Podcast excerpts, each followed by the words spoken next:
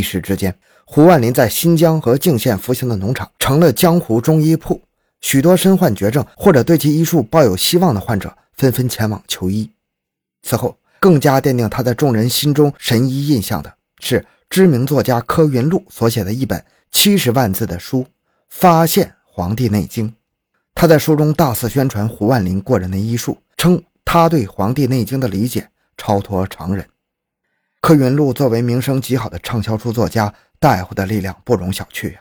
此书在胡万林大火两年后出版，出版发表没多久，便再次掀起了新一轮的神医热。可是，一个从来没念过书，而且从农家出身的小混混，一个因为道德败坏、杀人犯法入狱的极端分子，他究竟有什么样的资本，能够解读中医多少年专家们都怀着敬畏之心的中医古书《黄帝内经》呢？又是什么样的底气，让他能够面不改色的接受大家的敬仰崇拜呢？到此处，不得不说，一代神医的崛起之路。绝不可能是他一个人的功劳。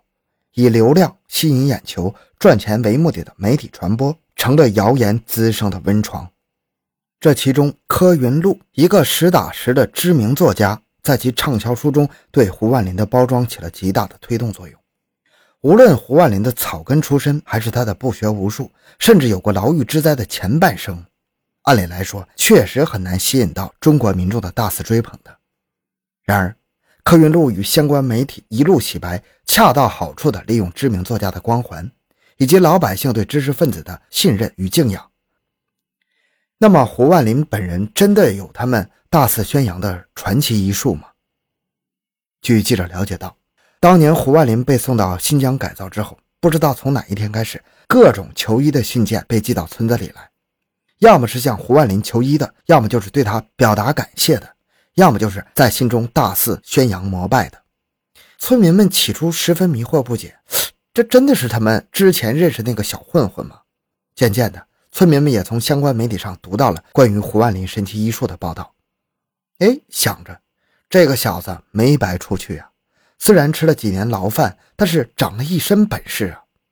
于是，越来越多的人千里迢迢的跑去新疆，想要他给自己看看病。可是。凡是老家村子里的人，在胡万林那里都吃了闭门羹。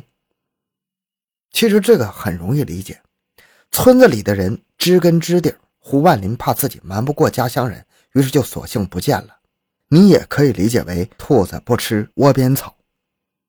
胡万林最火的那个时候，可能也只有老家是唯一一片净土了。记者采访时，村民们纷纷笑起来，说：“不晓得为啥有人找他看病。”还那么信他。一九九七年，跨出监狱大门的胡万林刚巧乘上了这阵造神的热度，在太原开办了自己第一家医院——胡万林医院。只是医院开张没多久，就医死了二十多个人。无奈之下，医院被关闭了。没几天，他又转移阵地，来到陕西。一九九七年十一月左右，在陕西长安县太乙宫镇开办了终南山医院。这个终南山医院跟咱们那个终南山院士没什么关系啊。终南山医院开张期间，前后有数十万前往求医。没过多久，又有一百四十六人被胡万林医死了。这么多人的大型医疗事故，终于引起了警方的注意呀！陕西省公安机关出动了上千警力，力图逮捕胡万林，而后取缔了钟南山医院。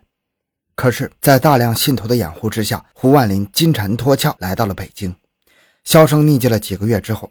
一九九八年十月，胡万林的身影再度出现在大众视野中。这个时候，他在河南商丘卫达医院出任医师。上个世纪九十年代末，电子化、信息化的公安系统还没普及，甚至连摄像头都很少，所以上一次的抓捕失败，也就意味着胡万林在警方视野下消失了。没过多久，河南省漯河市长刘法民。被胡万林给医死的消息，让警方再度探查到了胡万林的踪影。原来，刘法民早些时候在北京被查出肝硬化，抱着想要多陪陪老婆孩子心理，他积极关注各路医生、各路医院，以求能够尽快治好自己的病。这个时候，被万人敬仰的胡万林被熟人推荐给了刘法民。于是，一九九八年九月二十四日，刘法民与妻子、女儿一起来到了商丘卫达医院，挂了胡万林的号。现场的人很多，排了很长时间的队。刘法民终于见到了大名鼎鼎的胡万林。不同于刘法民的想象，这位大师仅仅是盯着他目测了几秒钟，就落笔开方了。之后拿了几瓶被他叫做“神水”的药，嘱咐他要什么时候什么时候吃。刘法民带着药住进了该市的某个酒店里。晚上，他按照胡万林的医嘱，按时服用了所谓的药物。然而，没过几秒钟，他就开始呕吐了，腹泻。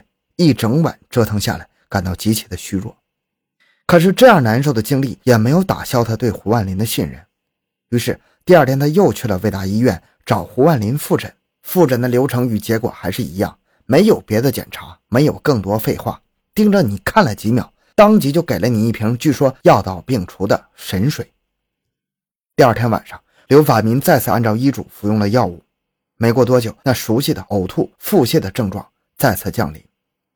但是这次不同的是，第二天晚上服药结束后，他开始全身抽搐，抽搐过后就是昏迷。这可把妻子和女儿吓坏了。两个瘦弱的女人面对这样一个晕过去还在抽搐的成年男子，又是心疼又是不知所措。妻子与女儿拿不定主意，再次将刘法民送到了卫达医院。在医院表示能力不够，无法抢救之后，这才被转移到了商丘市中心医院。转往商丘市中心医院之后，河南省卫生厅的专家们赶到商丘市，合力对刘法民进行抢救。在有所好转后，刘法民被转到了郑州河南省人民医院住院治疗。可是毕竟是太晚了，在转入河南省人民医院后没多久，刘法民就因为抢救无效病逝了。出了这次医疗事故之后，警方再次出动，终于在一九九九年。将胡万林逮捕归案。令人啼笑皆非的是，在胡万林二进宫再次踏入监狱的时候，他还拿着一沓照片向周围的狱警、狱友吹牛，满眼是自豪的神色，眉飞色舞地跟他们介绍：“这张照片是我跟某某市长、某某省长的合影，我以前可是名誉全国的大神医呀。”那么，胡万林是怎么欺骗广大民众的呢？胡万林的行医过程可以说是有三个阶段。第一个阶段，他在新疆和静县服刑，服刑期间，在他三寸不烂之舌的解说与吹嘘之下，许多人慕名而来。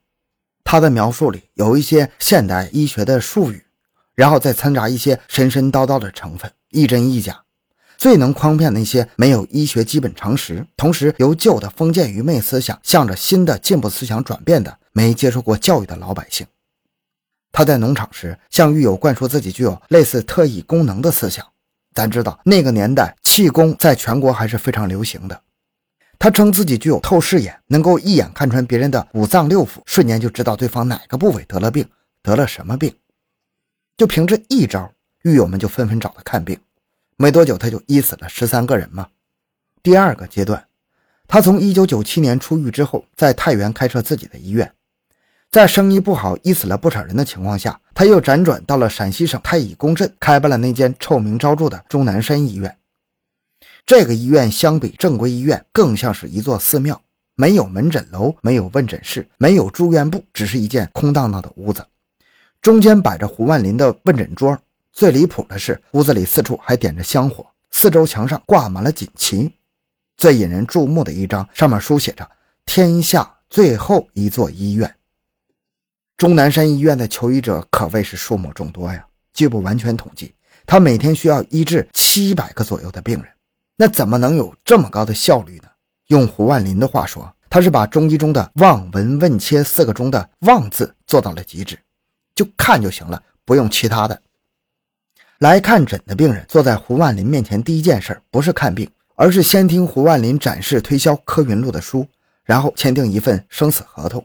著名病人是自愿接受治疗，一切行为及其所导致的后果与医院无关。然后胡万林就盯着病人看上几秒，便在桌上的处方单上写写画画。处方单上的字极其潦草，也不是咱们在医院常看到医生写的那种专业的符号。根据胡万林所说，这个叫洛文，失传已久，除了自己没人能看懂。然后病人拿着处方单到开药处拿走自己的药。但是所有的药都长一个样子，就是玻璃瓶里的白色液体。曾经有记者暗访，他们把这个药水拿到相关机构进行化验，证实这个药水是芒硝水。而芒硝作为一种化工原料，即使是入药，也只有助排泄这一个作用。第三个阶段，自1999年被捕，因为之前医死了两百多人，服刑到相应期限之后，出狱后的胡万林仍然没有放弃自己的神医梦，联系曾经的信徒，准备东山再起。但是他也知道，城里人的文化教育水平已经普遍提高了，于是将目标放在了大山里，专门在村子里做宣传。同时，将曾经的芒硝水加进了咖啡、白糖、盐、酱油和陈醋，改成了五味汤。而这次，这种加强版的芒硝水也被他定义为不单纯是种药方，而是成了一种养生水，有病没病都可以喝。二零一二年的时候，一位痴迷于中医的大学生云旭阳拜胡万林为师，在其开设的养生班内学习。